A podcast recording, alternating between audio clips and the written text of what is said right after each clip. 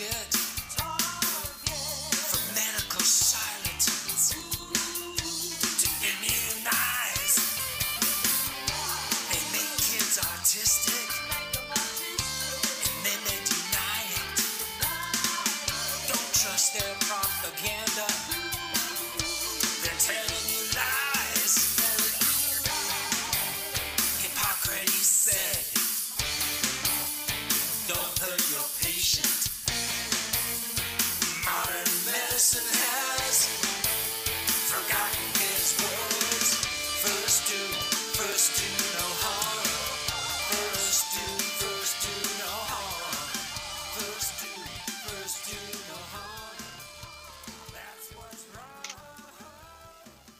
That is the Refusers performing First Do No Harm.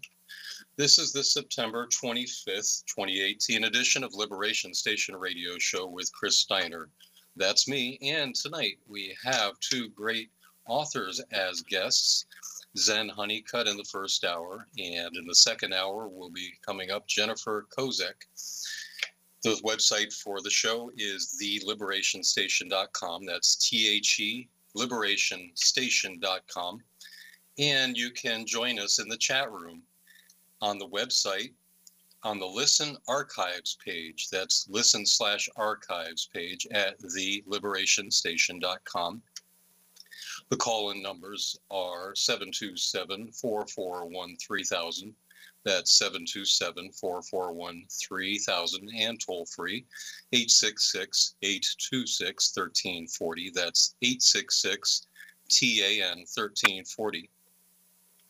Well, to start off, we have Zen Honeycutt, who's the founding director of Moms Across America, momsacrossamerica.com, a nonprofit national coalition of unstoppable moms, and the author of the new book, Unstoppable Transforming Sickness and Struggle into Triumph, Empowerment, and a Celebration of Community. With the motto, quote, empowered moms, healthy kids, end quote, Moms Across America has grown rapidly with over 600 leaders have created 1,000 plus community events in all 50 states in the first five years of inception. Zen has three boys with allergies and autism symptoms, which greatly improved when they went uh, GMO free, that's genetically modified food free, and organic. She discovered that thousands of moms are seeing the same results. So, Zen, thank you very much for joining us. It's an honor. Thank you so much, Chris, and thank you to all your listeners. It's a pleasure. Great. Well, um, and I appreciate you letting us know about Jennifer Kozek coming up in the second hour and and uh, the inspiring victory that they had in Oxford, Connecticut, to um, to uh, ban the the use of glyphosate-based herbicides. Can you tell us more about that story? Yes, I hope all your listeners stay tuned for Jennifer Kozek coming up in the next hour. She's the author of Healing Without Hurting, and she's also written a children book, a children's book about ADHD. I consider her a dear friend of mine, and she also had a meeting with her city manager and a one other mom, and also an organic landscaper who happens to be a mom. And those three ladies in one meeting with their city manager got their entire town to go glyphosate free in Oxford, Connecticut, because they did not want to have Roundup sprayed anymore, and their city manager was being inundated by complaints because they had sprayed Roundup. And the city uh, people, you know, the residents did not like that. So, you know, that just goes to show that speaking up really does make a difference. If you see brown strips of you know, dead grass along your road, your waterways, your sidewalks, uh, that is most likely Roundup. So I would call and find out that it is Roundup, confirm that, and then uh, call and complain that you don't want to have that sprayed. It's a carcinogen, it's an endocrine disruptor, it's a chelator, it causes liver disease. I'm sure we'll talk about it more, but there's a lot of reasons why Jennifer and her and moms in her town got glyphosate out of her town, and I hope you'll listen in the next hour to find out more about how they did it. All right. Yes, uh, that's a great example of how home rule can overrule all the terrible laws or policies that trickle down from the federal or even international level. A lot of folks feel helpless. They have a false sense of helplessness with so much of the news and and uh, talk shows uh, that are out there that don't want to talk about these kinds of victories when they happen, um, and uh, you know keep the momentum going. That's something that we would like to do here in uh, in my area, Pinellas County, uh, with uh, the spraying of um, a round, aquatic roundup that uh, was at uh, Philippe Park in Safety Harbor back on September 5th, 2018, this about three weeks ago. Uh, local activist uh, Tanya Vidovic was uh, recording, and, and, she was given a trespass warning to leave. Uh, just want to briefly mention this story because uh, there's an event coming up to, to, to, in support of her. She was uh, warned to leave just simply because she was videotaping the improper use of aquatic Roundup um, being sprayed after rainfall. And um, you know, the, then she videotapes all these dead plants and uh, gopher tor- eight gopher tortoise holes that were sprayed as well. Gopher tortoises are an endangered species, so that those are eight felonies that were apparently committed there. And um, that trespass warrant against uh, Tanya Vidovic has since been lifted, fortunately. But uh, coming up on October 6th, uh, 2018, uh, just um, in uh, nine days. We have uh, March to the Mound that's uh, linked up on the website at theliberationstation.com on the show page, on the page for today's show, and uh, where dozens of folks are planning to show up there in, in uh, opposition to the spraying of Roundup or glyphosate products. So, um, and in support of Tanya Vidovic for for what she's done. And uh, so I really appreciate her standing up and and uh, you know fighting the, the system who was making up the you know the, the park authorities were making up stories about her saying that she was less than friendly uh, that she was swearing. And you know of course she has her own alibi on video so um, that probably had something to do with them uh, dropping the trespass warning against her. So now she can return to Philippe Park as she often does. Uh, she says six days six times a day on her uh, trips to and from work or school or on breaks and things like that. So she can enjoy the park just like the rest of us.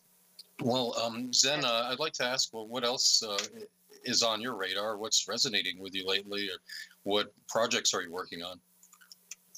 Well, first, I'd just like to say thank you to Tanya and to you for promoting that event. And I really hope that people just flood that park and come out in support of her because the spraying of glyphosate which is the declared active chemical ingredient in Roundup, is just a, a scourge on our society. It's it's just a one of the most dangerous things that's happening in our society today. And Dr. Klinghardt says that it is the major contributing factor to uh, numerous diseases happening now in the United States. And and is the area that Tanya's in is that South Florida, or is it, or is it North Florida? Well, it's west central Florida in Pinellas County is where Safety Harbor is. It's just okay. west so, across so, the bay from Tampa. Okay, so you, you I don't know if the listeners know, but it, Fox News put out an article two years ago, 2016, saying that uh, the children in South Florida have a 36% higher risk of cancer. And we know now that glyphosate has been deemed a probable carcinogen. We also know uh, from an EWG report that 3.5 million pounds of glyphosate per acre were sprayed in South Florida between 2000 and 2012. You cannot tell me that 3.5 million pounds of glyphosate per acre within a span of 12 years doesn't have something to do with a report in 2016, you know, a few years later, saying that cancer is, is, you know, children in, in South Florida have a 36 times, uh, 36% higher risk of getting cancer. You can't tell me that those two things aren't linked, or at least, a, uh, you know, wow. contributing to the increase of cancer. So it is very important that all of you get out and support events like this, that you make noise, that you call your water districts, your utility districts, your parks, your recs, your city council, your mayors. Now is the time to get this uh, chemical herbicide out of your cities and towns. And the reason why I don't say banned is because in some states you can't ban. The Monsanto and cronies have pressured legislators to make it so that in certain counties you can't ban. But we don't want you to get stopped by that, okay? Do not stop. Just simply ask your city council or your parks and recs or your utility department to simply stop using glyphosate-based herbicides and other toxic chemicals. We don't want them to use glufosinate and and atrazine and paraquat and right all these other types of uh, chemical herbicides. They need to use mechanical um, eh, means instead, or steam weed control if it's on the land, or you know permaculture or mulch or other methods instead. And they are available, and towns are doing this. And you asked what was on my radar, and I want to say just yesterday on our Moms Connect call, I shared that there's 197 locations across the country right now that we have listed that we know of that have stopped using glyphosate-based herbicides and many other toxic chemicals in their either in their school districts, their homeowners association, their towns, their counties, all across the country. This is happening. So you can do this. And you don't absolutely need to have it banned. We prefer it to be banned, but if you live in an area where you can't get it banned, simply ask your the, the policy makers to discontinue the use of Roundup and choose organic alternatives instead. And and that's what's on my radar right now. We we need to do this now. Um, I don't know if your listeners know. We'll talk more, I'm sure, about the Monsanto trial, but the Johnson versus Monsanto trial, where a school pesticide applicator was uh, came down with non-Hodgkin's lymphoma after being exposed to Roundup and Ranger Pro on the job. He won his lawsuit against Monsanto. He won $289.2 million because not only did the product contribute to his cancer, as the, the jury found, but that the manufacturers knew that his their products could cause cancer and they suppressed that information. So they were found guilty of malice and oppression. And Yeah. that's why he such a big uh, a big um, reward. Now, however, on October 10th, which is around the corner, the uh, a judge, I'm not sure which one, may uh, just you know revoke or dismiss. I don't know what the exact word is, but they may wipe out this ruling. They may you know retract it, or they may reduce the amount of the fine, or um, or they may let it stand. But Bayer's, of course, right, filed, uh, you know, against the ruling and against the lawsuit and all of that. And so October 10th, there's going to be a decision made about whether or not that that uh, the, that jury finding will remain or whether it will change. So if it changes, then we won't have the momentum that we have now, right? With with our all of these towns and schools and everybody getting glyphosate out of their towns. It's very easy, and for some in some cases, it's one conversation. Um, but if it remains standing, then we that that definitely will continue to help us with um, getting glyphosate out of our towns and our our count, counties. So we really urge you to everybody to take action now before October 10th. and pray. All right. Well, that ban you're saying banning isn't feasible for uh, municipalities, or is it just not as um, is it more rigorous process to to ask for a ban, or it's not even possible, or is it uh, you're saying that policy should be pursued a, a change of, of policy instead? Is that it? So in some states, the they have passed laws where counties and towns cannot ban chemicals. It can those chemicals chemicals can only be banned by the state secretary of agriculture uh, on a state basis. So let's just say somebody in California, you know, in my town goes and asks their town to ban. The city council basically is annoyed because they're like, well, we can't ban. So you're asking us to do something impossible, so go away, right? So we don't do that. We go and say we would like you to discontinue the use of Roundup and toxic chemicals and use alternatives instead. And so then they can consider that. And they can consider the alternatives that we offer. It's not about a ban. It's just about not using these products anymore. So, you know, the point is to get them to not use it. You know, is it is it preferable to have a, a ban? Absolutely. And if you live in a state where you can ban things, go for a ban.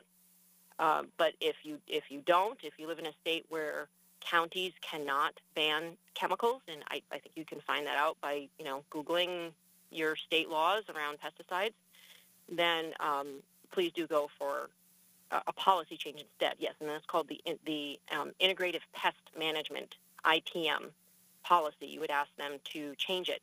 And Portland, Maine has a great IPM. I believe it's the strictest in the most strict IPM in the country, where they just absolutely do not use any toxic chemicals for pest or weed management. So I would encourage people to get a hold of that IPM. I can't give you a link to it right now, but I'm sure if you take a look for it, there's probably activists and you know the city hall in Portland, Maine. I'm sure we'll have to uh, be able to provide that to people. Okay, and um, so I, I guess the laws are so entrenched that in some cases, some areas cannot ban these pesticides, but uh, kind of like uh, Twitter or Facebook shadow bans, we can do the same in reverse. So it's, it's encouraging. Yeah, we can do it anyway. Just do it anyway. Just have them stop using it and use organic alternatives instead. Instead, do not get stopped if you're told you can't ban. Just get it out of your town anyway. So how would uh, somebody who's been contaminated tell, uh, you know, but maybe you've spoken with physicians who've done toxicity tests for blood, hair, nails, urine, feces, and and uh, how would someone go about detoxifying, purifying from glyphosate or anything else, any of the hundreds of other toxins in our environment? Yeah, that's a great question because we're testing now. Moms Across America initiated the testing back in 2013, so we've been testing for five years now, and many different organizations now and labs are testing for glyphosate in food products. We originally tested for glyphosate in tap water, our children's urine, and in breast milk, and found a majority of them um, contaminated, except for the breast milk. There were about three out of 10 but nine out of 10 of those women knew about GMOs and were avoiding GMOs and glyphosate. So that wasn't really a, a fair, you know, uh, uh, assortment of of the United States population, right? Because we could only get people who knew about this issue to actually mail in their breast milk. So the the levels were very high, and organizations continue to test, and we're finding glyphosate in just about everything. In fact, I did a Facebook Live last night testing Gerber baby food, and it came out uh, between 50 and 200 parts per billion of glyphosate in the Gerber Oh, baby my. food. It was oats, oats and barley.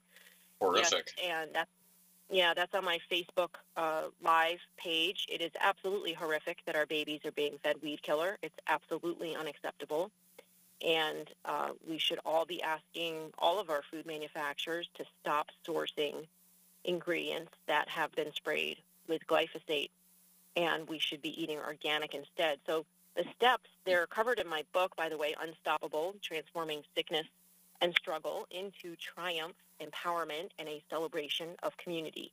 And I have six steps to a healthy family. I also have five steps on how to talk to your family about GMOs and glyphosate, which is, or toxins, and that's definitely part of how to get them healthy. Uh, but the main thing is, the first thing is to eat organic, clearly, because you need to eliminate the exposure to the chemicals. So eat organic and also have your family members stop spraying it, right? If, if grandpa sprays it and you go over there and your kids run around in his backyard uh, or on the patio where he sprays it to prevent weeds coming up between the cracks, uh, they're going to be exposed to glyphosate, and uh, that could be extremely detrimental for their health. So, number one is to eliminate exposure. Uh, number two is to restore the, the integrity of the gut. And by doing that, you can't just throw probiotics in there, and because they'll, in most cases, people have leaky gut, they'll just leak right out, and they won't uh, grow and protect your body the way they're supposed to because the integrity of the gut is so damaged. So we encourage you to restore the integrity of the gut. First of all, of course, by eliminating exposure, so eating organic, and then doing things like uh, trying our supplement on our, it's not our supplement, the Restore supplement, Restore for Gut Life, on our Health Solutions store. And we promote this uh, product because it helps to restore gut health. And our mission at Moms Across America is to uh, create healthy communities. The, the end result, that's what we want to do. So this fulfills on creating healthy communities rather than, you know, having a fundraiser of calendars or jewelry. This really fulfills on healthy, healthy communities. So it supports you, it supports us. It's, it's a win-win. And what it does is it, Great. it helps to prevent for damage from glyphosate by um, restoring the integrity of the tight junctions in the gut and increasing the microbes' ability to talk to each other in your gut. And that's very important because when the microbes talk to each other, they can say, hey, make more serotonin or make more melatonin so that your child can sleep. Or, you know what, your hormones are a little bit out of whack. You need more guarin or, um, you know, which, or tryptophan or whatever, right? So that's where your hormones are in your gut. That's where your, your food is digested, obviously. And it's also the stronghold of your immune system. So restoring the integrity of your gut is very, very important. And there's other steps too, like putting in minerals, replenishing your minerals. Glyphosate's a chelator, meaning it holds or makes unavailable the vital nutrients of any living thing it touches. So it Yeah, wasn't it- gives the plant. Didn't it start out originally marketed as a uh, strip an agent to strip out uh, mineral buildup in pipes? Yeah, yeah, it strips out the min- you know all the heavy buildup in the pipes. So it's doing that in our body to the minerals and vitamins in our body, and it essentially gives a plant AIDS, and then you know like the, the equivalent of AIDS. It's like an autoimmune disease basically, and then the plant dies not not because of it being weak even it dies because the normally harmless bacteria in the soil kill it normally the, that plant would be able to resist that bacteria. And so the same thing's happening in our bodies. It's chelating out the vital minerals and nutrients in our body, our immune system's being weakened. And now we've got one out of two children in the United States with a chronic illness. Autism, allergies, autoimmune issues, asthma, diabetes, obesity. One out of two. How are we as a nation going to survive, to thrive, to be a world power continuing this way. It's it's just not going to work. So uh, we need to No. to eat organic, restore our gut inte- integrity, replenish those minerals. That means trace minerals as well. Everybody should be on a trace mineral supplement. Everybody, because it's simply those minerals are not in our food anymore. Even organic, I have seen test results from food that showed that the levels of zinc and magnesium and potassium, even in organic food, was abysmal. I mean, I had a 50-year plant pathology pathologist, uh, Dr. Don Huber, look at the results, and he said I would be embarrassed to call that food if it came from my garden. So we need to supplement with minerals. Um, we also need to reduce inflammation in our body. For some people, that means eliminating certain foods like um, nightshades and tomatoes, and like there's different things that cause inflammation for different people. Gluten for some people, dairy for others. So you really need to look at the elimination diet. And, um, and that and eliminating dairy, uh, you've are, haven't you found also that that's helped not only your children but other children affected by autism recover or stabilize? Mhm. Yes, gluten and dairy, but gluten is Mhm. the elimination of gluten. Um, I've had a sort of a reawakening about that since I first went gluten free. I mean, I went gluten free. I don't remember ten years ago maybe, and I lost 16 pounds in six weeks with no exercise.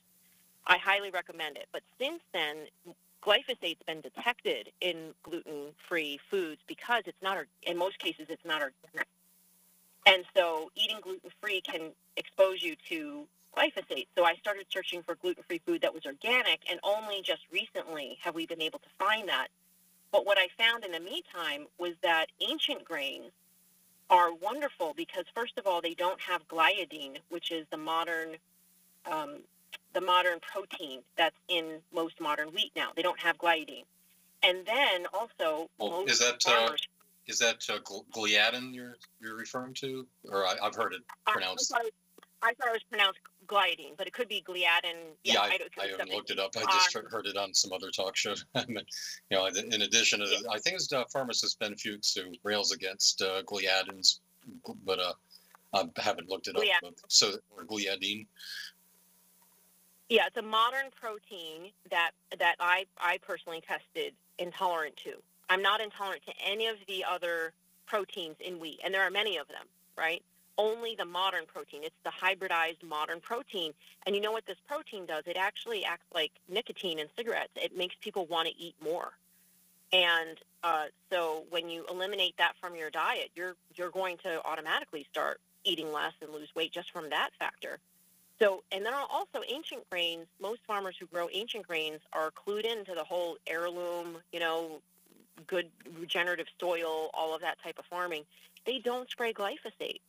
So even if you can't afford organic, if you buy ancient grain breads, you are definitely reducing your exposure to toxic chemicals and to gliadin, the modern wheat protein. Mhm. And often, if you buy sprouted ancient grains, you're getting this whole extra benefit of nutritional value. And so, I really highly recommend if you know someone in your life that's gluten intolerant or you are, uh, try eating ancient grains, especially or, organic ancient grains is ideal, but ancient grains in general um, may be tolerable for you. I have found that I can eat bread again as long as it's ancient grains Oh. and organic. It's totally fine. Yeah. So by ancient grains, um, I'm aware of einkorn, emmer, spelt, kamut, and triticale uh, that are ancient wheats, but they're not really wheats because they're genetically far different from modern hybridized wheats that have been bred to have so much uh, more gluten and gliadin, um, which is kind of an opiate, you know, acts on our opiate receptors to make the gliadins or gliadines makes us uh, crave the the product even more. So, are there other um, Mhm. ancient grains? Uh, would amaranth, or are there any others that you can think of? Yeah, that that, class that classifies as well. The, the, all those that you mentioned, spelt is the most common, and then einkorn and kamut you can also find. They are a little bit more expensive, but you know you're also going to find when you switch to organic, you don't need to eat as much because you're getting so much more uh, nutrition. In some cases, some of the some of the produce is not more more nutritious, but in other cases it is. So um, you want to you know, definitely switch to organic and you'll find that you can eat less and feel more full. And you're also not eating all the toxic chemicals that are stripping your body, you know, of these vital minerals and nutrients. So you're not, you, your body's not crying out for more food, you know, because it, it has the nutrients that it needs. Awesome. Yeah. So you know, it seems like our ancestors knew what was going on, but uh, our our our desire for um, gluten-rich foods has gotten the best of us, and and um, you know, you, you were asking earlier about how can we sustain at this pace of chronic disease increasing, and and then we have the rates of cancer uh, increasing. Uh, y- you know, the, the what is it? Uh, if you're a woman, you're uh, uh, you know, about 40 something, I can't remember the statistic, 40 something percent chance of, of being um, diagnosed with cancer. Or for a man, it's uh, closer to 50 percent. And or, uh, Yeah. Alzheimer's is the leading cause of death now in uh, the UK. The life expectancy rate over the last two years has dropped eight years. Um, it's just all these different things we need to address. And I don't like to scare folks, but um, you know, I, I, we're talking about things that we've experienced that make us feel great. Um, you know, great supplementation and nutrition. Uh, I know that when I don't take my supplements, and I know I've said it a few times on the show in the past, that I just don't feel like doing anything. I, after a couple days of not taking my supplements, then I just don't feel like doing a darn thing. And and then I realized, well, I need to get back on the wagon again, and and uh, re- realize that it's a greater return on an investment. Um, you know, whether it's preparing your own food, taking supplements, growing your own food, to be sure that it's organic, and and uh, you know this this the food chain is has been so compromised that we can only say there's a war on the people when you when a enemy wants to uh, attack you they they don't necessarily murder you right away. They they might debilitate some of your comrades uh, they might impair uh, some of us or incapacitate, a handicap uh, one person so that it takes at least one other person to take care of them, effectively neutralizing at least two people who otherwise would be healthy and likely to be civically involved or actively participate in society. So, you know, a lot of these things we wonder are they for profit or are they by design?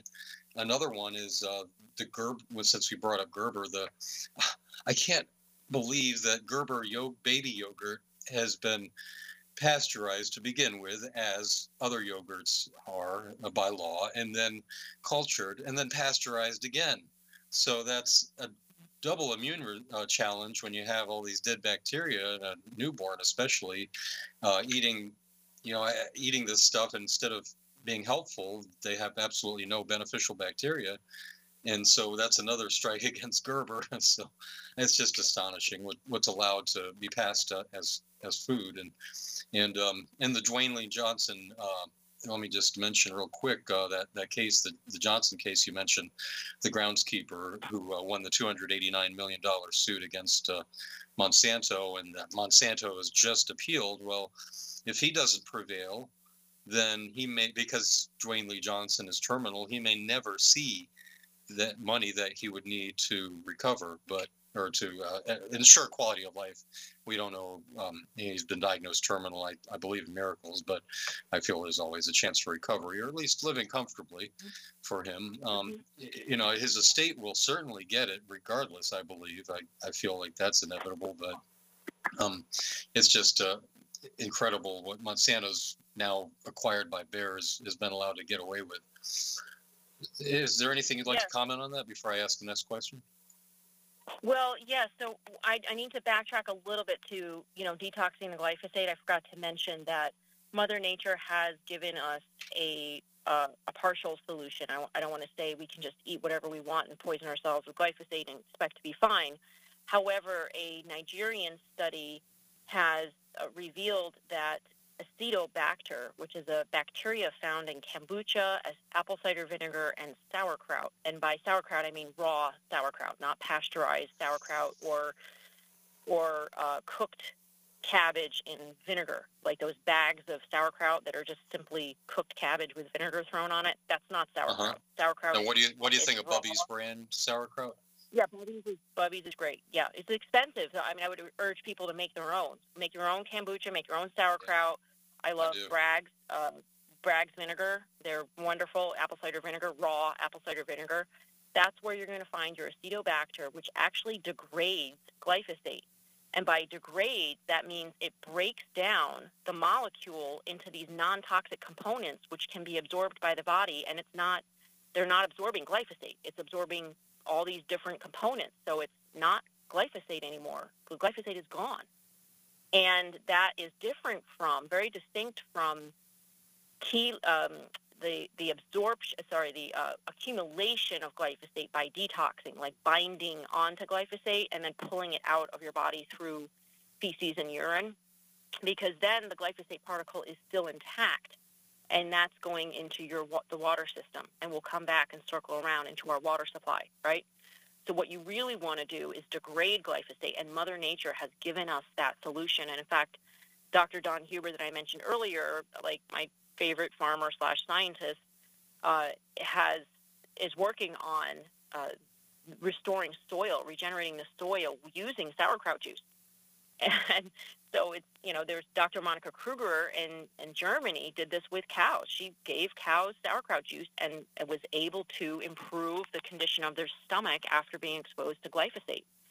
So uh, this is a really important um, point that everybody can do. I mean, it, it costs pennies to make sauerkraut at home. You just all you need is salt and a head of cabbage, and chop it up and mash it up and let it sit for six weeks and kombucha, you get a SCOBY from a friend. Just ask some friends on Facebook, do you have a SCOBY? And you just need a big pot of black tea and some sugar, and you make in your in a couple couple days, you've got kombucha. And then apple yeah. cider vinegar, of course, is very cheap. So I want to mention that first. There, there is hope for detoxing your body from glyphosate. And if you want to get tested and find out how much glyphosate there is in your body or in your food, go to momsacrossamerica.org and click on action and then click, click on testing. And there's several test kits there that you can use at home test kits, hair test kits. Um, there's urine and you know food test kits that you can different labs we have listed there that you can you can use. Now, as far as it goes with uh, you know these groups of of people that are controlling our food supply, whether they're out to get us all or there's you know there's an elite group that is out to um, control the world and all of that. I, I don't doubt much of that. I just don't think that's an effective way for me to focus my energy. It is not as important to me why they're doing what they're doing. What is more important to me is what am I doing about it? Because yeah. whether they're being yeah. complete, You're... you know, whether they're being completely evil and they want to kill us all, or they're just stupid and greedy, uh, really kind of doesn't matter. I mean, it matters, but it kind of doesn't matter because the outcome is that we are being poisoned, and my kids, you know, have been very sick, and you know, just focusing on going down this rabbit hole of how evil they are, it doesn't help me. In fact, it makes me more sick and more depressed and more angry. It makes you insane to try to figure out the insane. So that's why I just, uh, the, yeah, yeah, would rather not. ecologically, there. So I'd rather and economically. Yes, So I'd folks, rather focus so- on what can I do about it. right. Yeah. Yeah. Very good. Yeah, and you can get support. You want to do something about it, you can go to momsacrossamerica.org and click on action again, or click on our blog to look stuff up. Click on our data page to look up scientific studies. And on the action page, if you want to get toxins out of your town, for instance, we have talking points, we have the press release for the Monsanto trial, we have 10, we have a document with 10 alternatives to Roundup that was created by Baum, Hedlund, Aristei, and Goldman, which is the law, the law firm that sued Monsanto brilliant people. And I um, added to this document pictures and a few more solutions. So it's a very solid document to bring to your city council and uh, and or your homeowners association or your town to get toxins out of your town. So it's important to just ask yourself what you, what can you do about it? What is the unique contribution that you can make?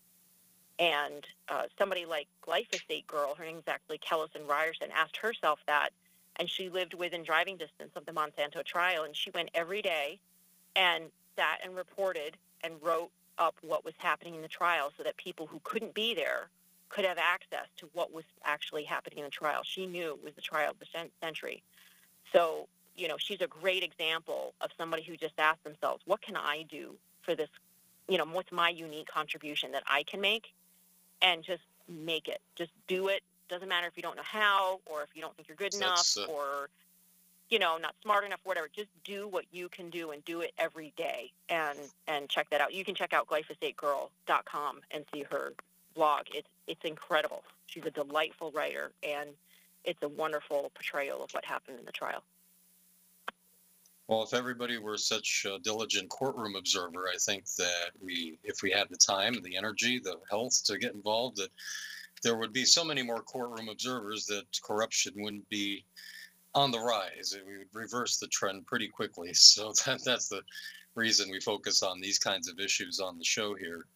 And when it comes to organic, uh, the organic standard, the USDA standard, or, or other state standards or uh, independent certification companies or agencies, uh, what kind of room is there for improvement, would you say? Oh, well, that's great that you asked. I'm actually on the California Organic Products Advisory Committee now as the consumer rep. And I have, you know, a, a unique insight, I guess you would say, to the organic standards and the, the problems that we're facing.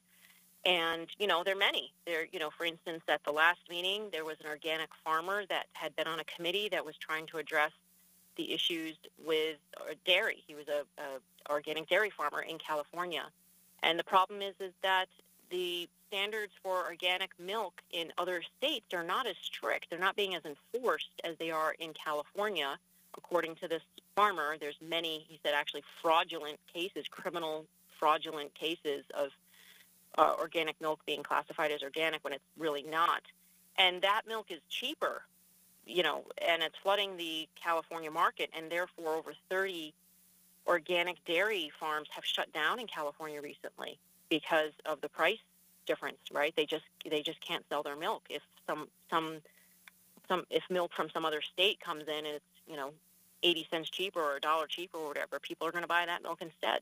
So there's a real problem happening with uh, the national organic standards versus the California organic standards and the standards not being enforced.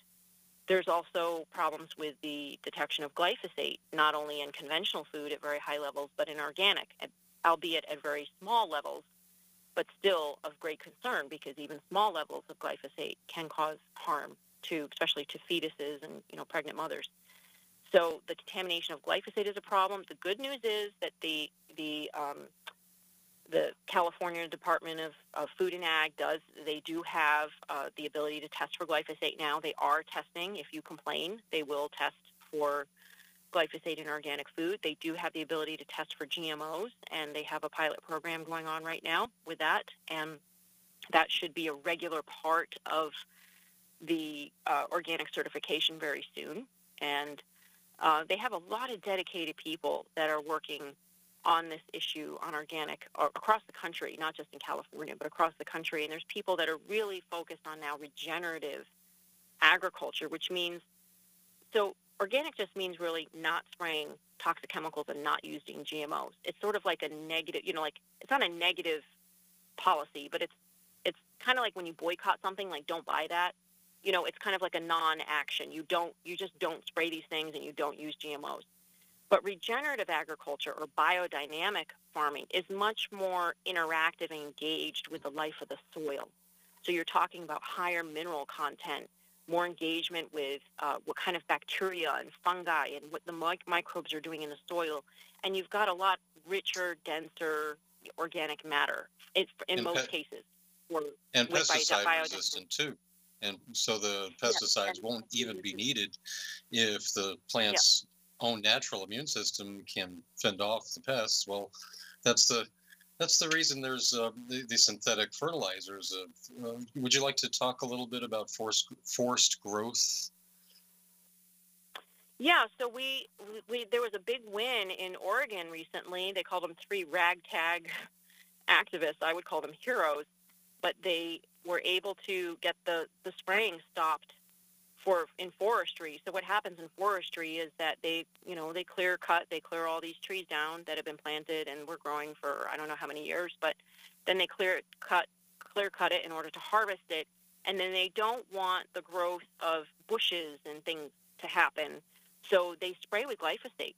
They spray they spray hundreds of thousands of acres of land with glyphosate, and they don't care if your house is right nearby the forestry. They don't care if your koi fish pond or your organic garden or your stream is, is right there. They just get an airplane and douse that soil with glyphosate. And that's been happening across the country, not just for forestry, but for conservation reasons too. They, they, they have convinced the conservationists in many states that in order to get rid of quote unquote invasive weeds, they need to spray glyphosate and other toxic chemicals uh, in order to protect the native species. This has been very uh, tricky and manipulative and misleading because uh, although it's an effective weed killer, it is also an endocrine disruptor, and this chemical is impacting marine life, wildlife, insects, all kinds of things in our ecosystem, which conservationists are working so hard to protect. They're causing the very problem that they're trying to, um, you know, protect their environment from. They're, they're poisoning it. They're polluting it. They're contaminating it. They are decreasing the population of insects and wildlife and all kinds of things. So the spraying of, of glyphosate and other toxic chemicals and for forestry reasons or conservation reasons or agriculture reasons or weed management in our cities and our towns um, or backyard gardening, all of those reasons are based on a lie that Monsanto told the EPA and the public and you know all of the manufacturers and people years ago they knew that glyphosate could cause cancer back in the either the late 70s or early 80s there's uh, two reports that I've heard about that but definitely before uh, Mr. Uh, Dewayne Lee Johnson got cancer and definitely uh, before you know for instance we found glyphosate in breast milk and you know all kinds of before it's been put in our food before it was approved to be sprayed on our food as a drying agent.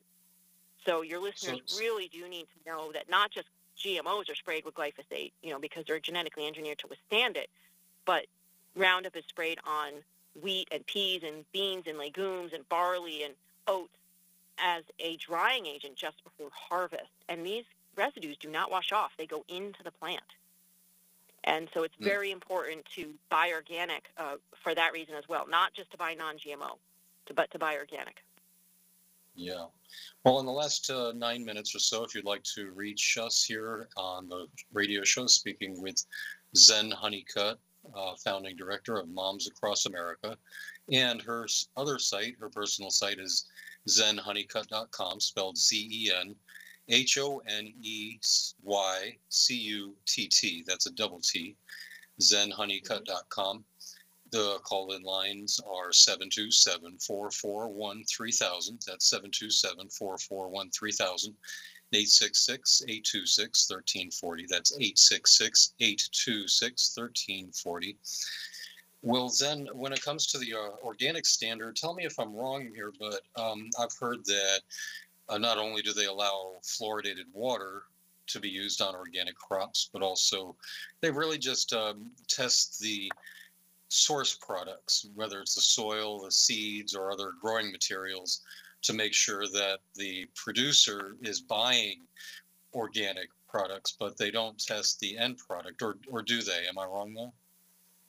Well, in some cases, they do test the end product, and uh, you know, I, so it's it's just from my understanding, the last meeting that I went to, it's very it just is a case by case basis. It really depends. If there was a complaint that the end product was uh, contaminated, then they will test for that. They may test many different sources. They may test the water. They may t- test the soil.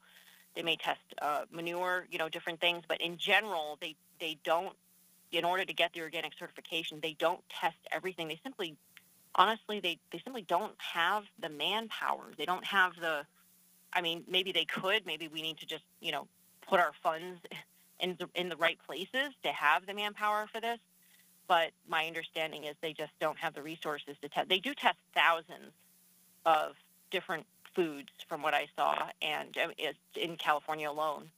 But um, you know, I want to put out there that organic really is the best option that we have, unless you can find biodynamic, which is very difficult, uh, and but except for growing your own food.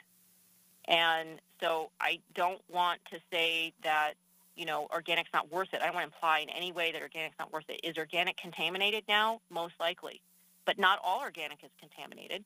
And um, much much of the many of the farmers that grow organic are already growing, you know, regeneratively, you know, regenerative agriculture in those in those patterns or Korean natural farming.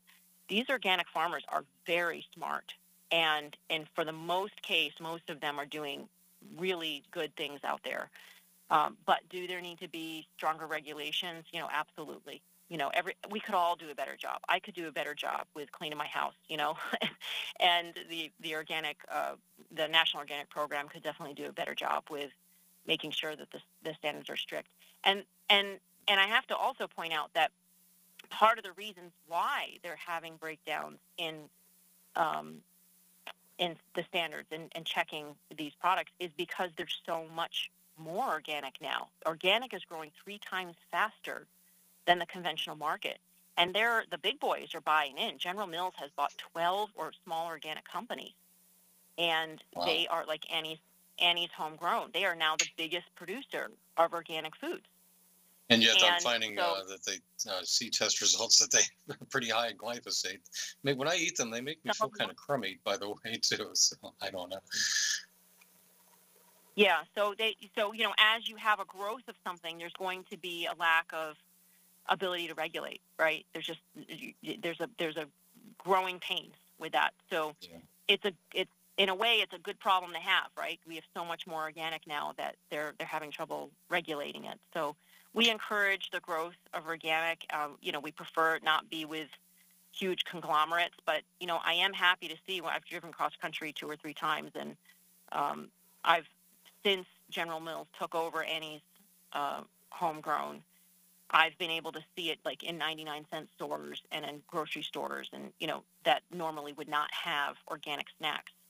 So, you know, we do have to acknowledge that that is a good thing that the distribution of these larger companies can get organic into places that normally wouldn't have organic. And that can be, you know, a really big deal for a mom that's looking for an organic snack for her kid on the road.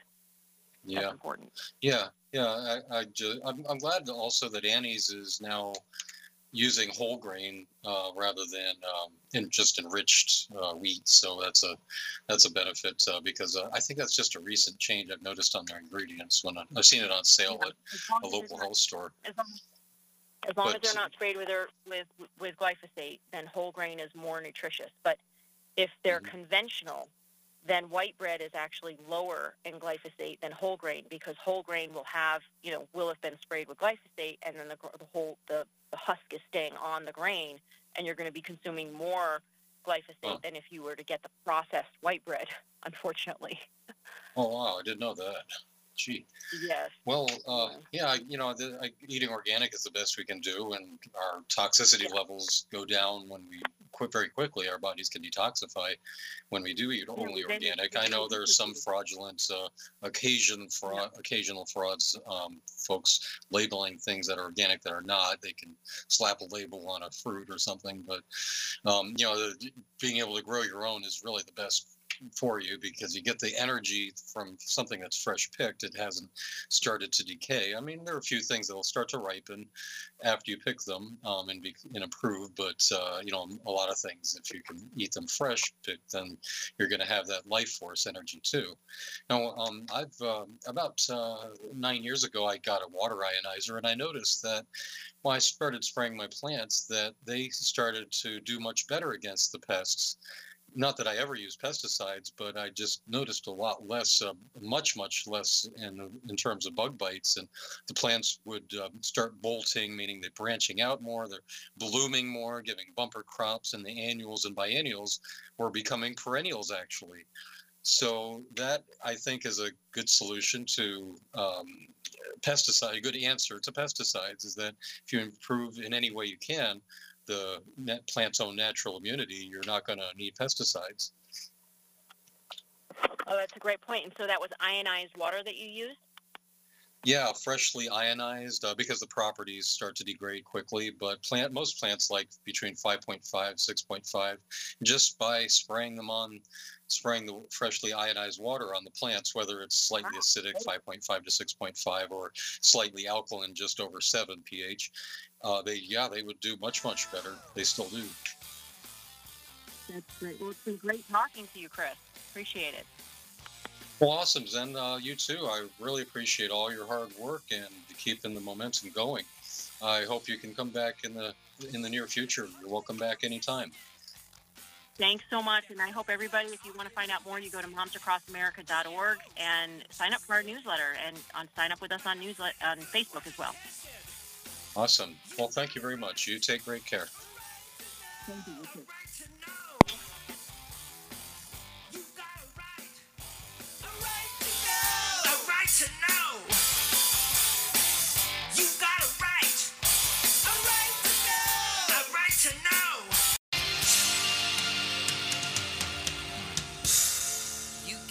Surrender without a prayer, but never really pray. Pray without surrender. You can fight fight without ever winning, but never ever win. Win without a fight.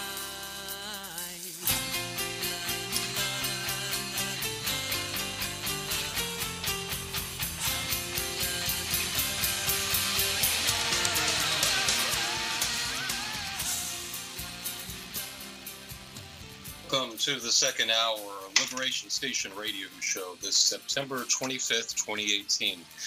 I'm your host, Chris Steiner, and the call in numbers are 727 441 3000.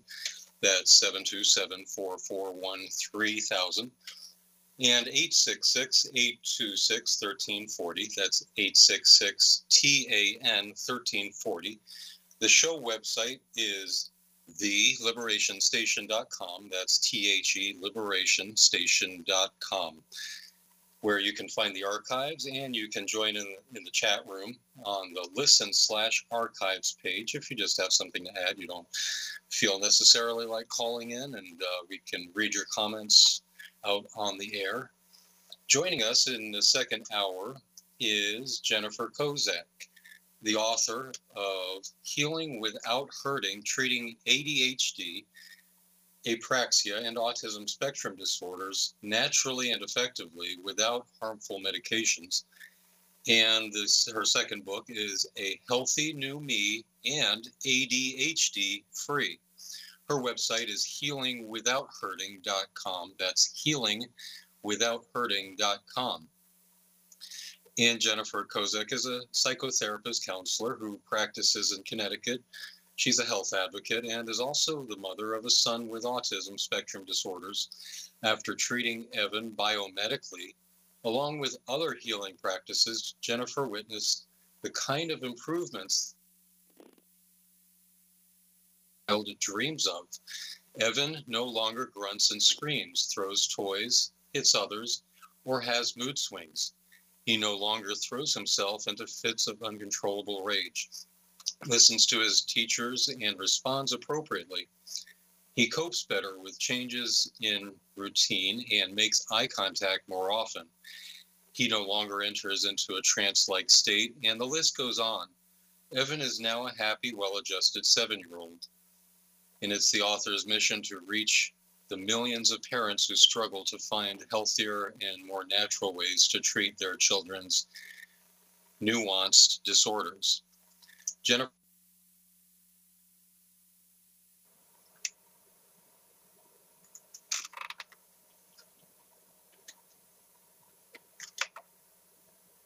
Hello? Um, I'm not sure if I can hear you. Uh, do you read me, Jennifer? Yeah, I can hear you. You went out. I don't know what happened, but Oh, uh, I'm sorry about that. Now I hear you fine. What, okay. what part? Uh, how how much did I go out for? I don't know. I think just for a second, all of a sudden, I didn't hear anything. Oh, good. It was like someone pulled the plug on us. Okay. Did I miss up uh, any of your bio there? no, only that Evan is now 12 and a half. So the book came out um 2014, and um, Oh. where he was seven. Um, but he, we have actually updated the book, and the new uh, revised book will be out very, very shortly. And so, yeah, so that was in the old write-up.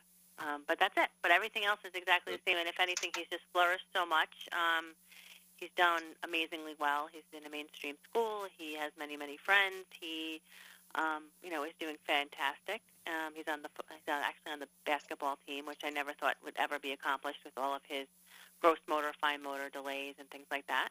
Um, although Wow. not perfect, uh, you know, in certain ways, you know, we have some learning disabilities and some things that you just can't, you know, we keep working, we just keep at it, and um, you know, we just have all the faith in the world that he is going, you know, it's, it's amazing. He's just absolutely amazing. He's an amazing kid, um, and a lot of these kids are just amazing people. And so anything we can do to kind of help their life go a little bit easier, um, why not, right? So that's what kind of got me on this mission to try to help him. And uh, you know, as a psychotherapist, I knew that medication would be something down the road for him, and I really didn't want um, anything to damage his lively spirit and his sweet personality. And I knew I needed to, you know, try other ways first. Well, what are those ways? Well, starting from uh, what you feel might be the most effective uh, to help him have recovered. So, you know, I really, you know, through trial and error and through many, many hours of research, um, I must have been on the computer probably, I don't know, two years, um, trying to figure out what was going on. And, you know, these are a lot of the mainstream medical um, establishment, you know, these are the journal articles they're not reading. You know, um, unfortunately, what we discovered is that a lot of these kids, whether they have ADHD to autism, you know, everyone's kind of on the spectrum of things you know, it's actually an autoimmune issue. Um, it's inflammation, um, brain encephalitis. In some cases, um, some kids are more extreme than other children. But when we start addressing it holistically and we start looking at their gut health, when we start looking at their nutritional levels, when we start looking at heavy metal composition, um, toxicity, when we look at adrenal glands, when we look at thyroid functioning, and we start addressing all of the underlying conditions, these kids do recover um, you know, just, depending on how long the assaults have been occurring or, you know, about that individual child will just determine, you know, how far the recovery can go. Um, I have seen kids completely you know, lose their diagnosis 110%, and then I see other children who have marked improvements in socialization, um, in motor function, in eye contact, and so, you know, the goal here is to just help them live the healthiest and happiest life possible And so, you know, it's it's very individualized. You know, often people will say to me, "Well, what, you know, how do you get there?" You know, and so my book goes into how you get there. But every child is so unique, and so one child may have a lot of heavy metal, another child might just be eating all the wrong foods. Um, you know, eating a lot of processed foods. Which, when I started to do the research, I couldn't believe the food that's on our store shelves that we're calling food. You know, it's mostly chemicals. You know, I know in the last segment we talked about glyphosate and pesticides, and um, it's doing a number on our immune systems, and it's really affecting our mental health. You know, people don't recognize that mood affects, you know, that food affects mood, but it's absolutely the, the case. And so some families really don't have to go that deep. Um, they could really just start changing the diet, eating whole organic food, um, t- pulling all the processed food, pulling all the food dyes and artificial flavoring, coloring, preservatives, nitrates, and all of that, and their kids' symptoms improve. And then others have to go a little bit deeper in the in the healing. So it just really depends. Yeah, everyone's unique. And your your first book, we mentioned healing without hurting, treating ADHD, apraxia, and autism spectrum disorders naturally and effectively without harmful medications. You have um, 16 pages of reference, uh, about uh, 297 references. Is that right? Yeah, about that. Yeah. So anybody, those non-believers out there that think this is all pseudoscience, you know, what we don't recognize is that the science is there, and a lot of researchers are looking at all of these things, including all the autoimmune assaults. So if you look up things like anesthesia and brain health, you'll find tons and tons and tons of studies done on anesthesia and brain health. If you look up magnesium deficiency and depression, you'll find many, many studies on magnesium and depression and the link between the two. Um, vitamin D deficiency and depression, um, mood disorders, and so forth. And so we've underestimated the power of, of plant medicine. We've underestimated the power of nutrition. And unfortunately, it's the one thing that our medical doctors today have no handle on, no education. You know, they're the most well-trained people in our society, you know, handing us, you know, you know, the help and, you know, for our health. And what I've learned through this is that they don't know anything because they're not taught about how nutrition affects us, um, that all of our systems work together. You know, we're in a system today where every doctor is looking at a very specific organ system, and nobody is looking about how it all kind of connects with each other and how the it's like Olympic rings, kind of one going into the other, which goes into the other. And so, you know, we go to a neurologist, they look at the brain. We go to a GI doctor, they're looking at at the gut, and nobody's talking about how they're connected, and that our our gut actually holds 95% of our serotonin. And so we are treating the wrong wrong organ. And you know, we're very often um, you know, have a situation where we are treating the wrong organ. We're just giving a medication to a symptom. We're just masking a problem instead of really trying to figure out, well, why is this child depressed? Why is this child not giving eye contact? What's happening? You know, it could be as simple as a vision problem, but not the doctors aren't even looking to figure out what it is. You know, if a child has ADHD, it could just be a very high amount of anxiety in a family where there's been a lot of trauma. You know, and that that's not being looked at. And so, you know, you know, I'm I'm encouraging all parents that have any child with anxiety, depression, bipolar disorder, autism, ADHD, or any of those things that they really try to look to figure out why. Why are these children acting like a like a person with Alzheimer's disease at five years old? Um, Well, it certainly isn't genetic if you're able to help them recover, even if it's a partial recovery. So I don't like to hear that theory, that unproven theory. Oh, well, we think autism is genetic, you know, it's to blame the victim. When recovery is available and you're proving it, you're among the many parents who are proving it. Uh, I know that, uh, well, we mentioned, gee, 10 weeks ago when the when the show was rebooted, that um, Toni Braxton, had announced two years ago is no longer on the autism spectrum, and uh, he had just um, it was reported in, in Ebony uh, ten weeks ago had just uh, signed with uh, Wilhelmina Models as a gainfully employed model, so he's able to take care of himself. He, he's not going to be dependent in the future, and that's what the dictatorship, uh, the prevailing dictatorship, seems to be oriented towards.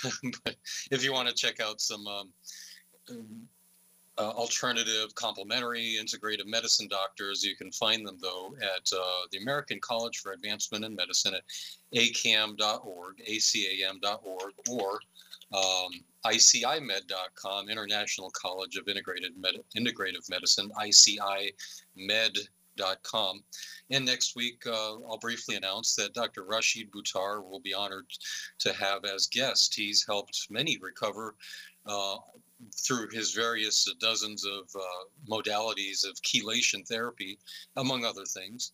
But um, he's, I, I, just love hearing every one of his interviews. And, and he, by the way, helped uh, um, Dallas cheerleaders cowboy uh, Desiree Jennings recover from Guillain-Barré syndrome after she got the Gardasil vaccine.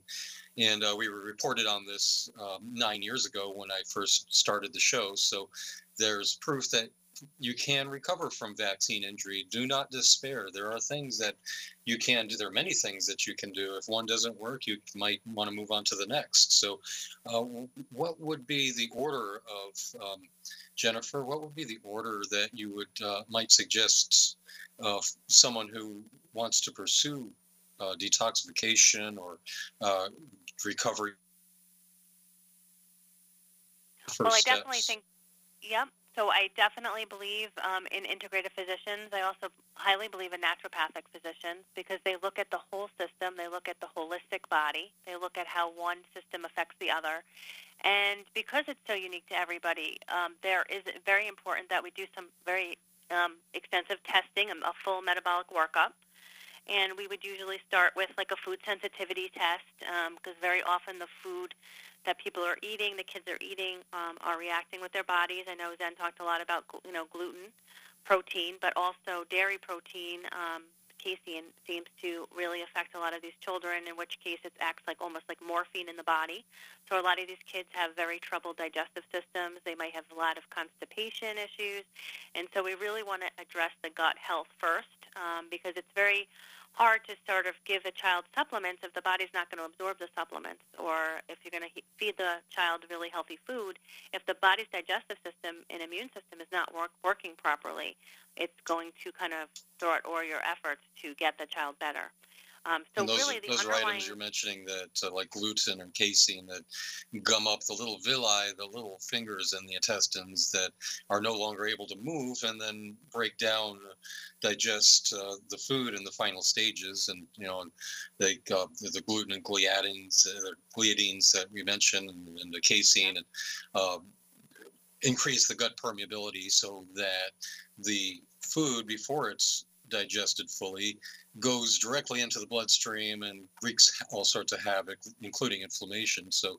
you're saying to start with uh, clearing out the, uh, flushing out the gut first, right?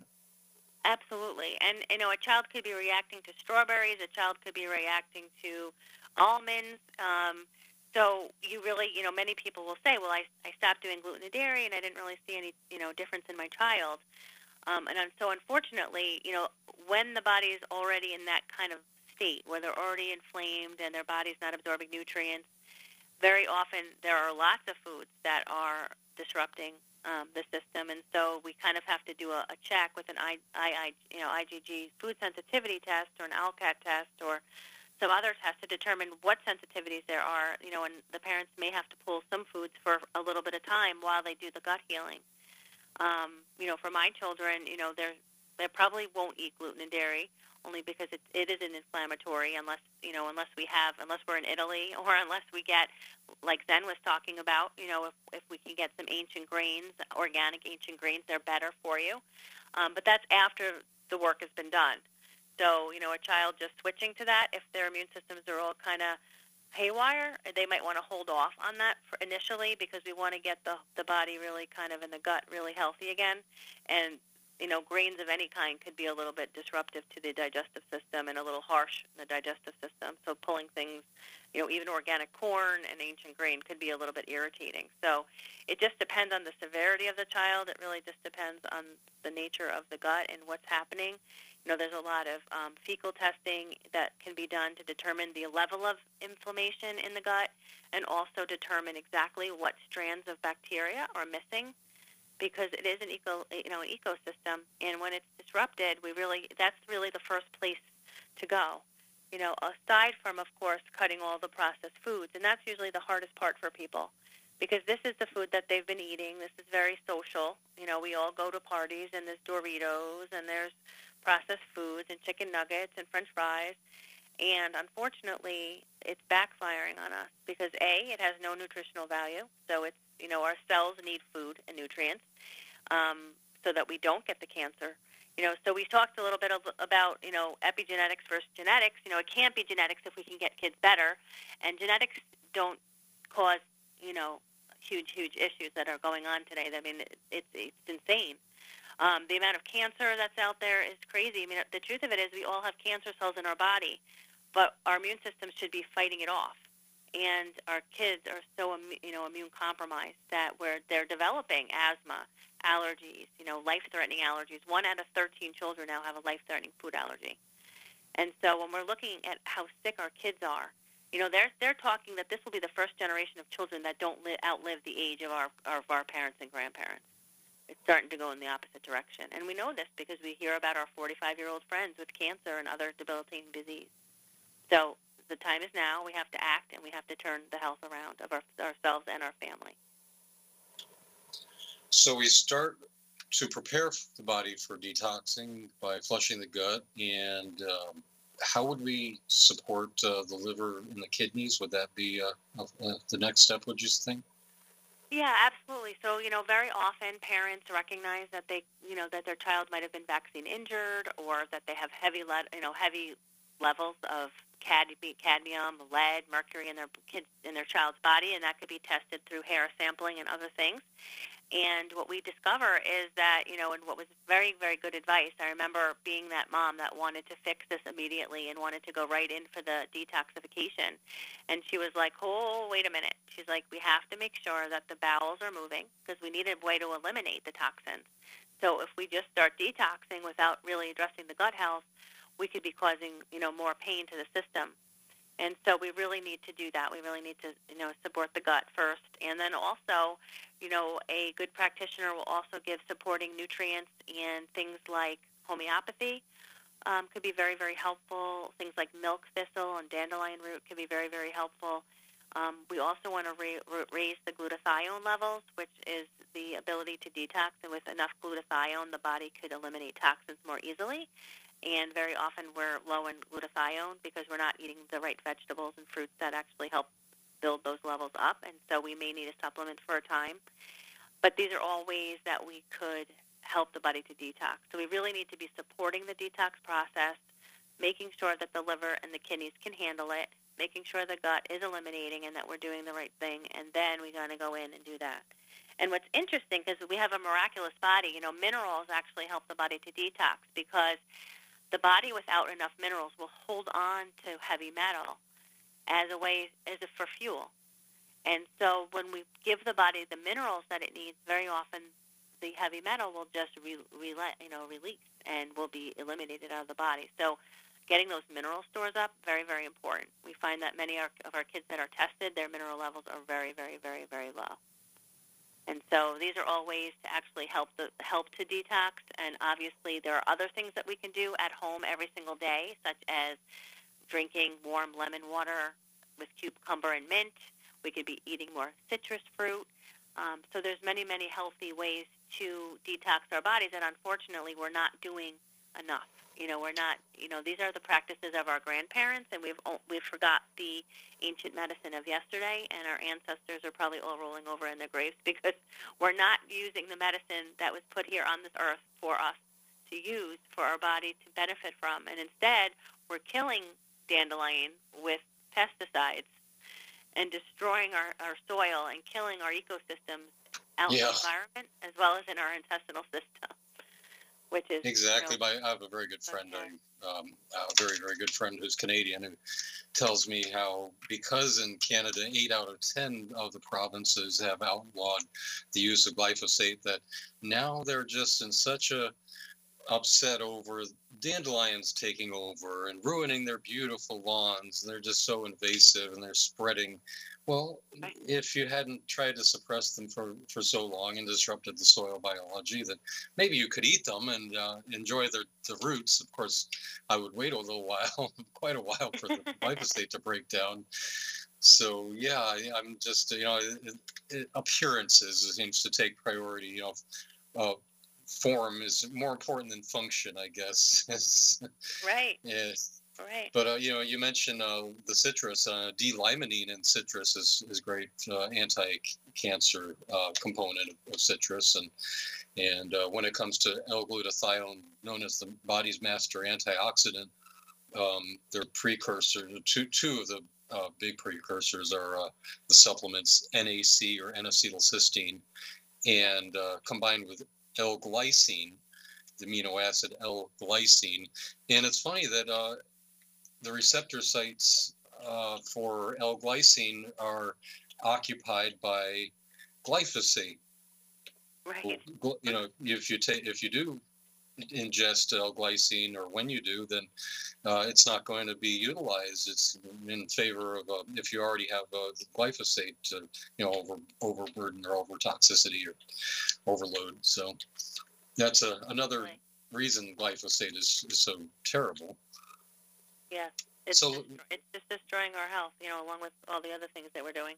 But and we're killing, you know, like I said, we're killing our all of our plants. Our plants are, you know, I mean, it's actually in the Bible that God provided everything we needed for our health. And these were the medicines that we were using back in the day. You know, people don't recognize it, but while I was researching for my book, I found a book from 1896, which was a physician's guide for health, and it was about a 12-volume series. And when I opened it up, my my jaw dropped open. Every single remedy, every herb, every homeopathic you know homeopathic remedy was in that book. So this is what we knew. This is what the doctors were taught. This is what the doctors knew. This is the medicine of yesterday, and it was saving lives even back then. And we just threw it out when pharma came to town. Pharma came to town and basically turned all of our plants into synthetic substitutes and call it medication. And people will Mhm. say, "Oh, well, people died back then." You know, I, you know, we have a much better chance of survival now because of modern medicine. The truth of it is, we didn't have the testing of the technology today of then than we have now. So, could you imagine the stage of our health if we actually had the medicine of yesterday and the testing of today? How much better off we'd all be? You know, so we mm-hmm. really need to go back to the stem, to the plant, to the root. That's the medicine. It's in our food. It's right on our kitchen table. We're just not utilizing it. You know, you take a dandelion. Not only does it help with detox, for example, our you know my grandmother used to make dandelion soup, and I remember eating it and thinking, oh, you know, it's so bitter, but she would like sweeten it up and she'd put honey in it and everything. It was delicious, and you know, it reduces cholesterol naturally. It lowers blood pressure, promotes healthy liver. It, promo- it promotes weight loss. It's it, tons of antioxidants, highly nutritious, and that's just one weed, right? One one Yeah. out of hundreds and hundreds and hundreds of you know botanicals that we should be ingesting on a daily basis that we're not. You know, we look we look at our spices. Who who cooks with spices anymore? You know, spices have medicinal purpose. Eat the And, weeds. As Green Yeah. Green Deane, who's so uh, famous for teaching on uh, wild edible plants. You know, Green Deane is his name. He's, his uh, website is eattheweeds.com, and he, he says that uh, well, you know, you so many folks you can see in disaster areas that they have all these wild edible plants around them, but they don't know how to identify them, so they starve, unfortunately. So, uh, Right. anyhow, Yeah. yeah, it's uh, it- it's astonishing that that uh, you know even when we're faced with a necessity to eat them, that we we're not able to know that our food and medicine is, is all around us, and and um, when it comes to um, these uh, these items that are uh, so good for detoxifying, what are some of the other uh, items that you helped uh, your son recover with? So as far as the detoxification, as far as remedies,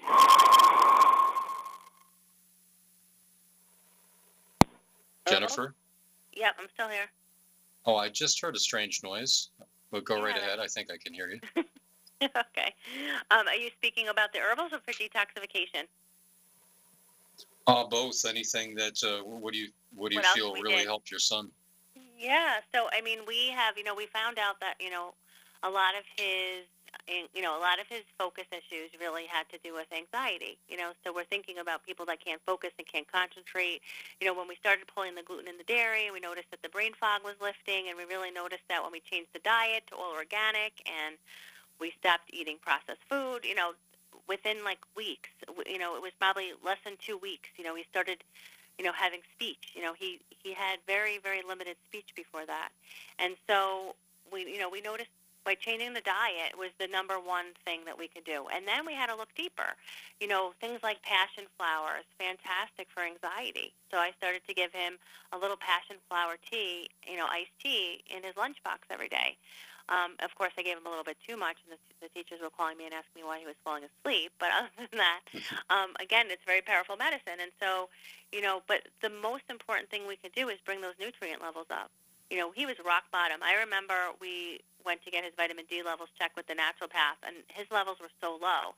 And the pediatrician said, well, you know, he's a young boy. He's only five years old, so only give him 800 IU's a day, uh, you know, a day. And I said, okay. You know, I went to the naturopath, and she's like, 800 IU's. She's like, that's that's not going to do anything. So, you know, you need 5,000 IU's a day of vitamin D. And so we started to give it to him, and six months later, we retested him, and he was almost at a normal level, almost. And so oh, great. Yeah, don't yeah. I, I noticed that when I was taking vitamin D3 at a thousand IU's a day, that my levels were subpar, just a little bit below par, despite the fact Mm-hmm. that before I had my blood drawn for three days, I had been out in the sun to an unhealthily excessive length of time each day uh, and riding around on my bike without a shirt and just uh, getting as much sun as I could before I had my blood drawn.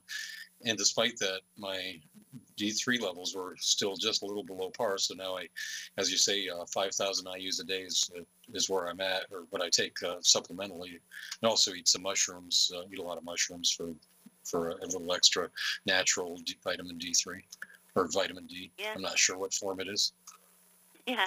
Well, D3 is usually, and, and you know, obviously sunshine is the number one way, but you know, in the winter months, especially when you hear people that have like, you know, seasonal blues, depression, and they get put on a SSRI, it's probably D levels. You know, so, you know, the doctor doesn't say, well, why don't you just up your vitamin D? It's winter. You know, they say, here, you have the winter blues. Take an SSRI. Um, and that's kind of how they're treating everyone across the board the same way. And so they don't have, you know, they have no knowledge about what these nutrients actually do. And that, you know, a child, for example, low in B vitamins, B vitamins are brain vitamins. You know, if kids are low in minerals, minerals are the connective, you know, conduit for brain function. And you know, for this, you know, for the nerves to communicate with one another, the brain needs minerals. And so, you know, what's what has minerals today? You know, our food, like there's been actually studies done that show the difference between the food in the 1930s and 40s and the food today. You know, and of course they're testing conventional produce, and the levels of minerals are so so inferior to what our grandparents benefited from. You know, so all of these things Yeah. in combination, we're wondering why we're all so sick. And for some people, it comes out as mental health issues, and for others, it, it shows up as diabetes or as heart disease or some other issue. Um, so again, Mm-hmm. it could be different for each individual. It could be, uh, you know, various uh, individuals could be deficient in the exact same item or items, and yet they express symptoms differently. So, you know, it could be um, one part of the body falling apart is the weakness of one person, and another person has another part of their body falling apart, or, and you know, emotionally, that's um, uh, emotionally folks are compromised. That what makes me uh, have such patience because I know that they can't help themselves, and myself sometimes when I don't supplement, like I mentioned, I I don't keep up on my supplements, so I know what it's like. Right. I know. It's hard. It's hard to live this way. I mean, it's not an easy lifestyle, eh, but it's a necessary one if we want to stay alive and if we want to be healthy and happy. You know, and you know, it, you know, parents will say, "Well, how do you do it?" You know, it seems so difficult. It seems so expensive. There's no price tag you can put on my health. Like, you know, and when you recognize that, and when I started doing the research for the book and recognizing all of the chemicals that are in all our food and what each one of them do to our body, I was like so shocked. I I I would just believe that our government would be protecting us. I, I always believe that they wouldn't give you more than your body can handle, or you know, oh yeah, you know that's bad for you. But it, it's everything's bad for you in the store shelves. You know, unless you know, people say, well, what kind of food should I buy? I said, just need to buy real food, like whole food. Food has, you know, food doesn't have ingredients. Food is the ingredient, and so Right. you know, it's it, it's you know, but it's not the way we think today. You know, we think about hamburger helper. You know, we buy the ground beef. You know, when we buy this packet of chemicals, we're pouring all over our beef instead of going into the cabinet and getting some, you know, some paprika and you know other other herbs to to season it. It's it's crazy. You know, and so they say, well, it's easier. You know, parents think, well, it's easier. No, it's a mindset. It's not easier. You still have to boil water for the pasta, and you still have to, you know, cook the meat. So how much time are you actually saving by pouring a packet of chemicals over your food instead of looking in the cabinet for, you know, healthy medicinal herbs that could actually not only enhance the flavor of the food, but it's actually good for you and reduces inflammation like like turmeric. You know, so Yeah.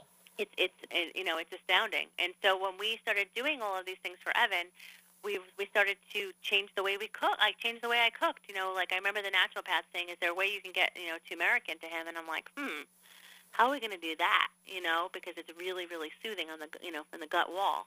And so while we did the elimination, it's very important that the gut gets the herbs that it needs, like um, like L-glutamine. Very very healing for the gut wall. We were giving him slippery elm.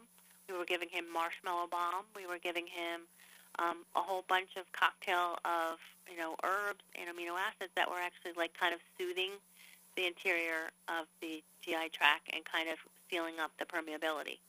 And that's the name of the game because as we do that, it, the the wall gets really strong. The digestion starts to work. The body starts you know assimilating vitamins and nutrients a lot easier. And then we went a step further with the naturopath and we wanted to find out what genetic mutations some of our children are affected with. So what's happening when I said epigenetics is that it's our DNA is there, and then what we're doing is we're turning on and off the switch for certain With things our like environment. Uh, detoxification. that- that's what of our epigenetics. So environment. just for, just for the audience, that epigenetics or nutrigenomics is the study of how our environment changes our genetic expression, whether for better or for worse. Right? Right, absolutely. And so a lot of our kids have something called the MTHFR gene mutation, which prevents the body from metabolizing folate. Well, if anyone knows about folate, they know about folic acid. Now, folic acid is a synthetic form of folate, but when we get pregnant, you know, when we when we you know, conceiving a child, what does a pediatrician tell us to do? Take folic acid. Folic acid is an insult to the body and not, you know, is completely synthetic. And if we're going to do a supplement, we should be doing folate, not folic acid. That's just one example. Um, Evan also had the COMT gene mutation, which prevents the body from making neurotransmitters. Well, that's a problem. And so Oh, what we what, had to what, do what is is that mutation? so it's called COMT. So, you know, there's a battery of them, and in my book in chapter 8, I go through like all the more common genetic mutations for children on the spectrum. And COMT is a genetic mutation that literally prevents the body from the all of the you know the great body is it like it has its process and how to make neurotransmitters you know epinephrine dopamine serotonin the happy hormone if the body can't make the hormone, that's a problem. And so when we look at the genetics of the COMT gene mutation, and then we look at um, other factors like what is the level of the amino acid, how much amino acid does the body does the body have, and what's the level, and when we look at the the nutrient level, all of them together, it tells a complete story. And so the the child may need certain supplements uh, or certain food to help the body kind of turn back the switch, so to speak, or compensate for for the genetic mutation. So a really good, and you know, I'm not extremely versed in this subject only because that's why I go to the doctors that know all about this. But there are some naturopaths and some integrative physicians that this is all they do. They look at the genetic profile and the genetic mutations, and then they give, you know, they prescribe certain supplements and things like that to actually help the body along and help the body to do what it's supposed to do. You know, we have a we have detox genes, and what is the glyphosate doing? It's not only poisoning us, but it's turning off that ability to detox. So we have destroyed our genetics, you know, and we pass those, you know, those faulty genes onto our offspring. And so they're coming in much more sensitive than we were. And that's why, you know, their their bodies are already set up for an autoimmune disorder. And that's why they get insulted, whether it's through vaccination or, you know, genetically modified food. Something triggers it off, and they're full blown autoimmune disorder and that's what our kids have. It's like Alzheimer's in a five-year-old. And so again, we have to figure out exactly what the case is per child, because it isn't as easy as saying, well, okay, well, this is you know this is the symptom, and this is what the child is suffering with. It's um, Right. you know it's a little bit more complicated than that. It can be frustrating sometimes because you you know go through some testing, you get you're finding some things, not all of them. It's it's a little bit like being a private investigator. Um, Yeah, And, yeah, or, you know, you know, and you- you know, mechanic uh, for a car needs to find out well, what part did you hear fall off when you were driving? Or well, uh, I don't know. It was in my rearview mirror. I couldn't tell. You know, so they have to go and look. And if you want your car to run, you have to make sure it has all the parts. So that's what you're investigating. it's just exactly. a lot of folks think that well you know I, I, I suppose it's kind of an instinctual thing for a lot of uh, folks including myself at times to feel like well we can just get along.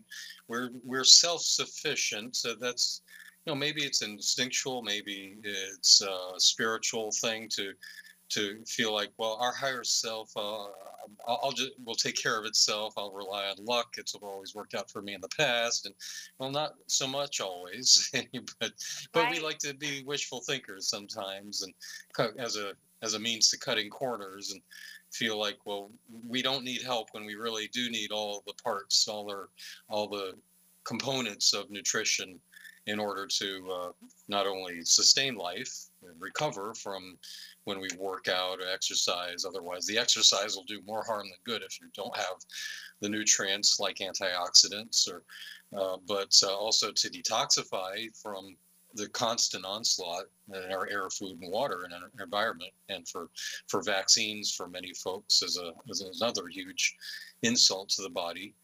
Um, Yeah. In the last uh, 15 minutes of the show, if you'd like to reach us here, we're speaking with Jennifer Kozek, author at healingwithouthurting.com. The call, the phone lines are 727 441 3000. That's 727 441 3000. Toll free 866 826 1340. That's 866 826 1340. The website is theliberationstation.com, where you'll find all the links to all the guests and shows and the archives. That's the liberationstation.com. And do me a favor, help keep the show going. Click the donate button, please, on the homepage. I could really use it. Uh, I haven't had uh, more. I've only had one donation in the last 10 weeks, so I think I need to promote that a bit more. And uh, I will be doing so online, so that's my fault for not having done so.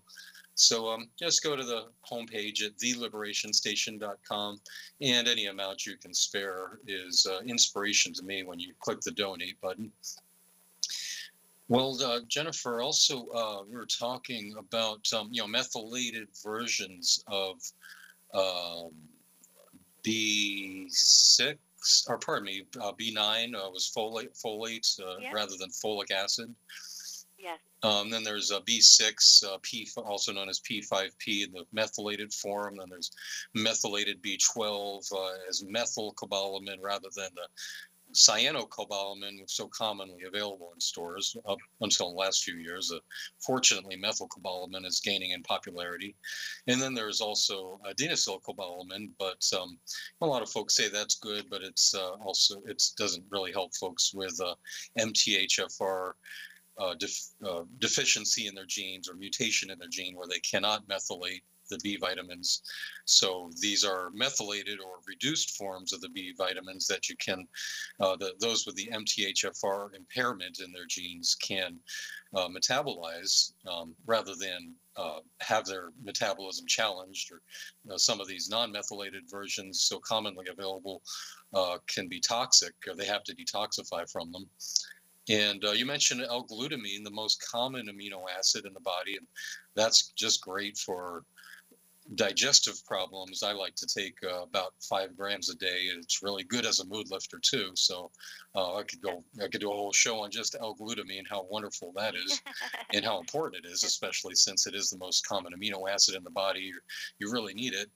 Um, yeah, are there uh, other items um, other sources, say of B vitamins, say food sources that you might recommend? Yeah, you know, so you know things like beans and green leafy vegetables, and you know, obviously, it's hard to you know eat like ten you know ten cups of spinach, right? But we sort of need to, and you know, plant based is fantastic, and sometimes you know I know if you know there are some listeners that are probably vegetarian, and all I could say is if you are, you have to be a very very good one because like certain B vitamins like B12, you have to really take, you know, take nutritional yeast, which is a fantastic supplement, you know, fantastic food. Anyway, yeah. you get so many, yeah. so many I, amino that's what acids. I'd say for so many well, a good part of B my B vitamins vitamins is non non GMO brewers yeast and uh, bee pollen Yeah. for most of my B vitamins. Yes, absolutely. And what people have to recognize too is that protein, our kids need protein, and very often they have a high sugar, low protein diet. Protein is the precursor for amino acids. So the protein breaks down into an amino acid. The amino acids actually help the body make neurotransmitters. And so very often our kids are very, very deficient in even that simple thing as protein, you know, because they're eating too much processed food, they're eating lots of carbs and no protein. And so, you know, that's this is a very, very simple thing that a, a parent could do right now, tomorrow, is get an organic smoothie. Um, so I like Garden of Life, and there's a couple other really good ones out there. And every morning for breakfast, you know, I give my kids, you know, a scoop or half a scoop of organic protein powder, and I have to make sure it's organic and has lots of nutrient, you know, other nutrients in it, a lot of blueberries, strawberries, and all of that. Um, some kids are, you know, have some sensitivities, so you have to be careful, especially in the initial. Um, you know, process of trying to heal the gut and stuff, you have to be a little careful. But overall, you know, eating food is much much better than taking any type of supplement because the body recognizes the food and knows what to do with it. And so very often people will you know have a whole list of like all these synthetic vitamins that they you know give their kids. And also sometimes it's necessary because their nutritional levels are so dangerously low that we have to bring them up quickly. And you know you need so you need high potency vitamins and things. Um, but in most cases you know just getting enough food healthy food will bring the body the nutrients that it needs. And so that's, you know, very often, you know, kids will be hungry, you know, so they're taking, you know, Pediasure and they're taking all these other Ensure and all these other supplement uh, substitutes, but they are highly, you know, there's like 80% sugar and it's all genetically modified ingredients and soy lecithin and all these nasty ingredients. And so if Yeah. anyone's listening out there and they're, you know, giving their children Carnation Instant Breakfast, any type of Ensure, any type of Pediasure, please, please, please, you do nothing else tonight. Throw it in the garbage and get your kids, you know, a can of healthy, plant-based, organic protein smoothies. And then what we do, you know, because we don't do the dairy, they taste they taste delicious with coconut milk. Some kids can tolerate almonds. Almond milk is really good with it. Um, hemp milk is also very, very good. Oat milk um, unless you're celiac. Uh, most kids with the you know, with the gluten sensitivity could have um, oats. So oat milk is also really delicious in cereal. Um, is a good substitute. Is you know you think of oatmeal, you think of you know it's uh, it tastes good. So yeah, I definitely so important. Um, you know I and I you know it it drives me nuts. Like I there's there was a child that I saw in my psychotherapy practice that was on a feeding tube. She wasn't eating. She was in and out of psych hospitals. They just kept loading her up and loading her up and loading her up with psych medication because she was going off the rails. Um, and she was very, very sick. She was very, very sick. And, you know, they were giving her, like, Pediasure, like, through her feeding tube. And I'm like, what is wrong with this picture? Like, even in hospitals where you're supposed to be getting healthy, they're giving you, you know, crap, basically. And they're not even giving Yeah. you food in the feeding tubes. So, Absolutely. Uh, you know, not only as you crazy. say GMO, uh, they have the corn syrup, which is uh, anything, any corn syrup product is, or if it says high fructose corn syrup or corn syrup, it has a high level of mercury that why is mercury. So, uh, if you folks want to do a search on why not to consume corn syrup, that's that's another good point. And then uh, you, you mentioned lecithin, soy or soya lecithin, which uh, is to be avoided. But um, as a substitute, I take sunflower seed lecithin, preferably organic. Uh, you know, that's one reason I take that is to help emulsify my essential fatty acids that I get through uh, hemp seed oil mainly, organic hemp Yep. seed oil. Um, but uh, there are some other items that uh, help the uh, metabolism and absorption of essential fatty acids. Uh, those items I have listed up on the website at theliberationstation.com under the blog section, the fat slash EFA absorption blog. I have a few other items listed there, but uh, we don't have the time for that. Um, I just uh, to, before we get into your uh, helping your hometown there of Oxford, Connecticut, uh, get a, get rid, stop using uh, glyphosate-based herbicides. Uh, what would you say uh, briefly about uh, what essential fatty acids uh, do you uh, do you like to use? So I definitely use flax, um, although flax could, you know, have some endocrine disrupting properties, so you don't want to do too much flax. I do hemp, you know, hemp oil, absolutely. Um, some children do better with fish oil. Some have a little bit of a problem with it, depending on a whole lot of things. Um, but you know, fish oil is also very, very good. I like Barlean's fish oil because it, you know, it's kind of flavored with, um, you know, different, you know, orange and things like that. It's very palatable for kids. Um, but you know, obviously, cod liver oil um, could be very, very helpful. It does have a very high level of vitamin A, which can be very, very good for the immune system and very, very healthy. Although it does build up in the body, so just to be careful because too much vitamin A could be toxic. Um, you know, iron and vitamin A are the two things like to be careful about consuming too much of, but too little will also cause havoc. So again, to get those nutrient levels just at, at the right balance, that's always the key.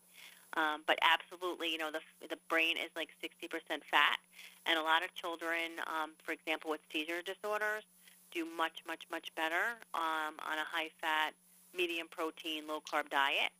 Um, very, very helpful. You know, the ketogenic diet has been very much a lifesaver for a lot of kids on the autism spectrum that suffer from seizure disorder.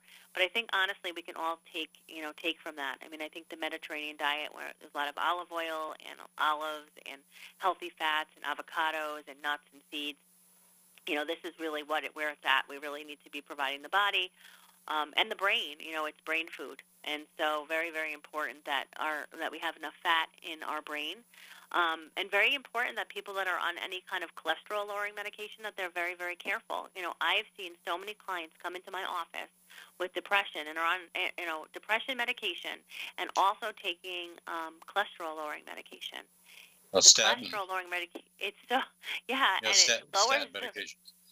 yeah, the the cholesterol lowering medication will lower the cholesterol so low that the person can become suicidal. And I've seen it happen. And the doctors don't even follow up. They just keep giving you medication and they, you know, and it used to be that, you know, if anything over 200, you know, they'd immediately, you know, take out their prescription pad. And truthfully, 200 is not even that bad, especially if you don't have other factors like high triglycerides and uh, other things. And so depression, you know, again, we don't look for underlying causes, and you know, low cholesterol could be one of those causes. So, if a person Yeah, doesn't get enough cholesterol. There, there's such a thing. If you don't have cholesterol, you die. And Dr. die. Uh, Duane Duane Graveline, spacedoc.net, the, the late Dr. Duane Graveline, he was a NASA scientist, a doctor. He's uh, his pioneering work showed how the statin medications back in the 50s, when they started using them, caused him to have amnesia each time he used them because you know it de- destroys your mitochondrial function, the, the energy production in each of your cells, and also destroys your muscle tissue. Cause it these statins are just horrible, and you know they lower horrible. the, that artificially lower the the uh, level for LDL, um, low density lipids, in order to sell more statins. They keep dropping it to. But um, in the last few uh, moments here, um, Jennifer, if you could tell us about how did you win the victory there in, in Oxford, Connecticut, to, to have them stop using glyphosate-based herbicides? herbicides. Well, you know, I have the the pleasure of knowing Zen Honeycutt very, very well, and it didn't even dawn on me that they could be spraying all over my town um, until we had a tornado come through, and they hired TruGreen, and TruGreen came and you know sprayed so much that everyone you know, grass started to die, and so people were up in arms. And so I first started a Facebook neighborhood page um, on Facebook, and we started a conversation about the glyphosate and the pesticides and how it's really, really damaging the environment. And we have lots of streams, rivers, you know, you know, we have wells. Uh, we all the, you know, a lot of all the residents have a well, and so what is all the spraying doing to our environment? Of course, most, you know, some people were more concerned about their brown grass, but nevertheless, we got the conversation going, and I was able to set up a meeting uh, between town officials and an organic farming company, a company that only does organic, um, you know, farming and um, you know, weed control, pest control, and brought them together and brought all the studies on Zen Honeycutt's um, website, fantasticmomsacrossamerica.org, and you go under there under action, the action button, and it will say, t- you know, to- toxin-free town campaign, and you can download. There is so much information on that website, and I just copied it all. I printed it all out. I brought it to them, and within an hour of this meeting, they were signing up with the organic company. So I do really believe in my heart that you have to bring the solution because they don't often know. You know, they're, they're you know very often they they're they're well intentioned. They have no idea that there's a Mhm. better way um, or a Yeah, healthier well- way because they don't want to destroy the environment. They don't want to destroy destroy our town, but they had no idea that these organic companies existed. Well, thank you, Jennifer Kozek, for being such a pioneer of an inspiration for us all. Hopefully, we can follow